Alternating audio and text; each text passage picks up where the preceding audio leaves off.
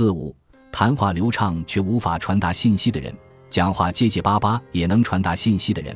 我经常听到关于说话方法的疑问，比如，有些人虽然说话流利，但是完全无法让听众产生共鸣；有些人说话吐字不清，甚至结结巴巴，却可以在听众心里激起涟漪。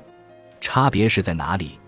由于听过两千人以上的自我介绍，我可以确信地说，说话流畅和言辞达意是两回事。有人讲话声音清楚，但却让人难以理解；有人讲话吐字不清。却能将信息传达给听众，其中的差别主要在发声的方式上。说的再详细一点，是声音来源不同。当被问到用什么部位发声时，你会怎么回答？几乎没人可以立刻回答，因为我们一般不会注意声音是从哪里发出来的。在设计自我介绍、研究各种讲师说话方式的过程中，我提出了一个假设，在验证这个假设的过程中。我发现发声位置不同，信息能传达给对方的程度也会随之改变。假设如下：从喉咙发声，信息会传达到听众的喉咙；从胸部发声，信息会传达到听众的胸部；从腹部发声，信息会传达到听众的腹部。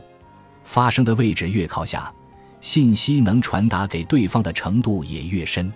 你可以验证一下这三个假设。如果旁边有人的话，你把嘴巴闭起来说啊也可以。我想你应该可以察觉到声音音调的差异。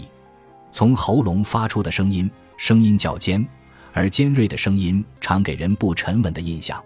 很多说话流畅的人都过分在意讲话流畅这件事，容易使声音变尖。而胸部靠近心脏，其实关于内心在哪里有很多种说法，但这里假设内心在胸部位置，那么。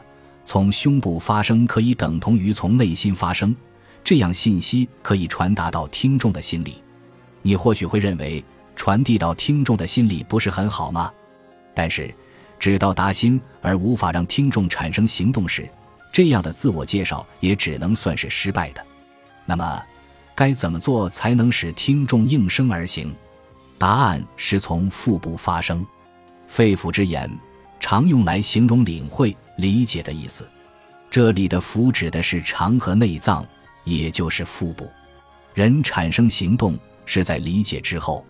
说着自己都不理解的话，听众也不可能领会你想表达的意思。此外，你也无法从腹部说出自己不确信和尚未了然于心的话。即便是讲话结巴的人，只要对自己说的话深信不疑，一定能做到从腹部发声，因为。这种人对自己要说的话了然于心，可以让声音自然地从腹部发出。此外，还有一个与脊骨相关的秘诀。本集播放完毕，感谢您的收听，喜欢请订阅加关注，主页有更多精彩内容。